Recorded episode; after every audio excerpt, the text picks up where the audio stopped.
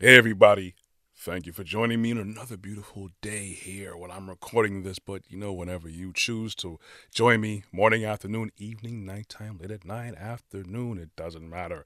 I appreciate the likes, the looks, the listens, but of course I'd appreciate you hitting that subscribe and notification bell and the like button on my YouTube channel, Brooklyn Baritone, but of course do that if you want to, no pressure whatsoever. I'm recalling a conversation that I had with one of my friends, and she posed a question that, you know what, it's a very simple question, and unfortunately I didn't have the 100% answer to provide with, like, you know, something solid. I knew it myself, but the question was, why is it that God is portrayed as a man?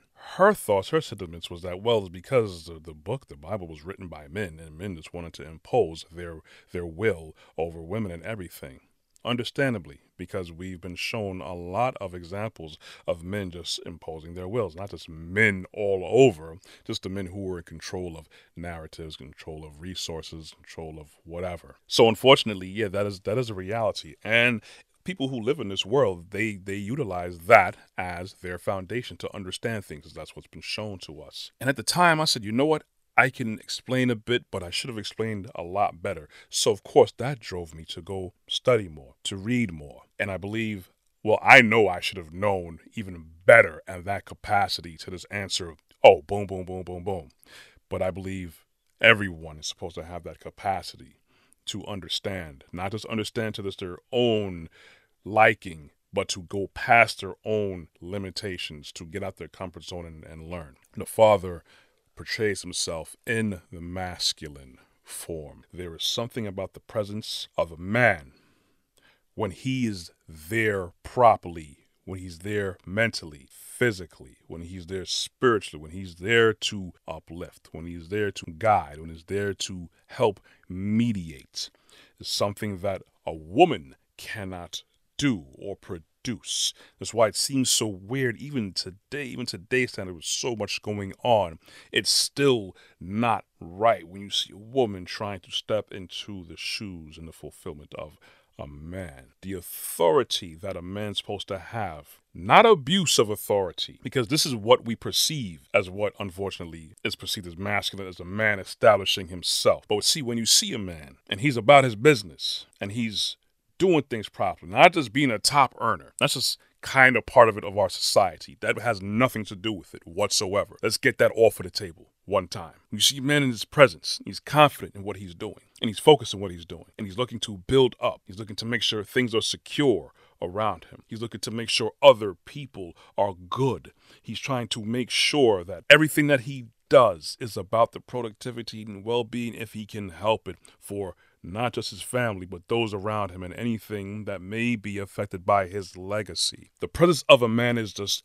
an absolute authoritative figure, which is why we're made in two different genders. We both have our specific roles. Unfortunately, a lot of men, me myself included, especially when I was younger, have lost our way. We've had too many wrong examples, and we're enabled to go down these wrong paths and thinking this is the way to go. You can't allow pride to misrepresent what you're supposed to be doing because other people are doing something. You know better. Most people know better. Even if they may not know the whole book or know the whole thing of what to do better, we have to know better. We have to practice better. And that's definitely part of being what a man is. Our God, our creator, Elohim. We are supposed to go to him as the authority, just like how it is supposed to be for a father. People are supposed to go to him for help, for authority, not just in just stern judgment, not callous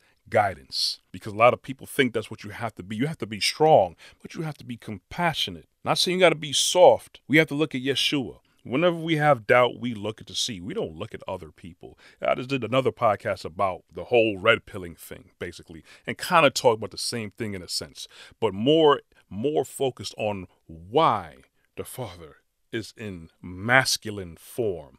Because when I hear other people talk about God as a woman or whatever, that's nonsense. I'm going to say it right up how it is. I don't subscribe to that. That's not what I've learned. It's not what I've understood and experienced. And I understand how life is, and there's an order to life, an order that our Creator has put down and constructed for us to follow.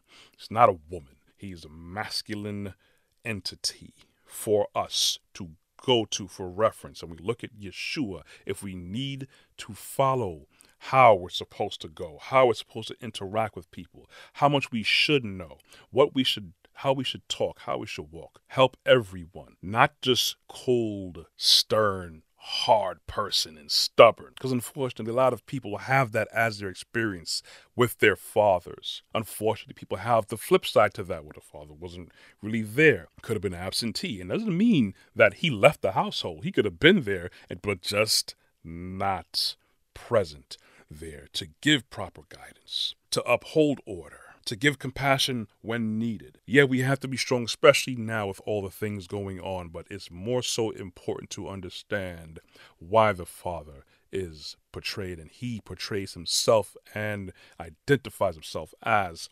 masculine, because there's something about being in the proper masculine presence that does something for everyone. Everyone will be drawn to it. We have something established. We have someone that is about their business. We have someone that is about maintaining order, maintaining fairness, maintaining proper character for everyone to follow. We need to realize that and understand that. And for me, getting asked that question and going back just to reinforce what I knew already, but it doesn't hurt. It doesn't hurt to realize I may need to learn more, and you do learn more. We never stop learning. And now I understand even more so why the father is in a masculine form. And now I understand why the father is how he is and wants us to be a specific way and look to him as authority, because we as men are supposed to be the proper authority, not abusive of our authority, not oppressive with our authority, but we have to make sure everything and everyone is good, with proper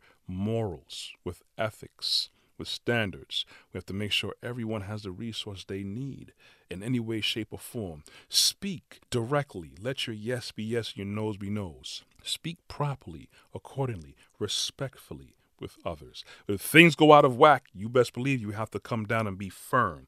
Not to mean you got to be firm every single time to the point where you're callous, but to be firm so people know who you are. They know you're not wishy-washy. They know exactly, okay, I know how this person is. They're not going to really stand for this right here. I know how this person is. I could count on them to do X, Y, Z. This is what it means to walk with the father and emulate who the father is. So the father definitely is a male, and if we do it properly, we can understand even more why we need an authoritative figure in our lives. I don't know. Hopefully I didn't confuse anyone. Hopefully I gave some of you some things to think about.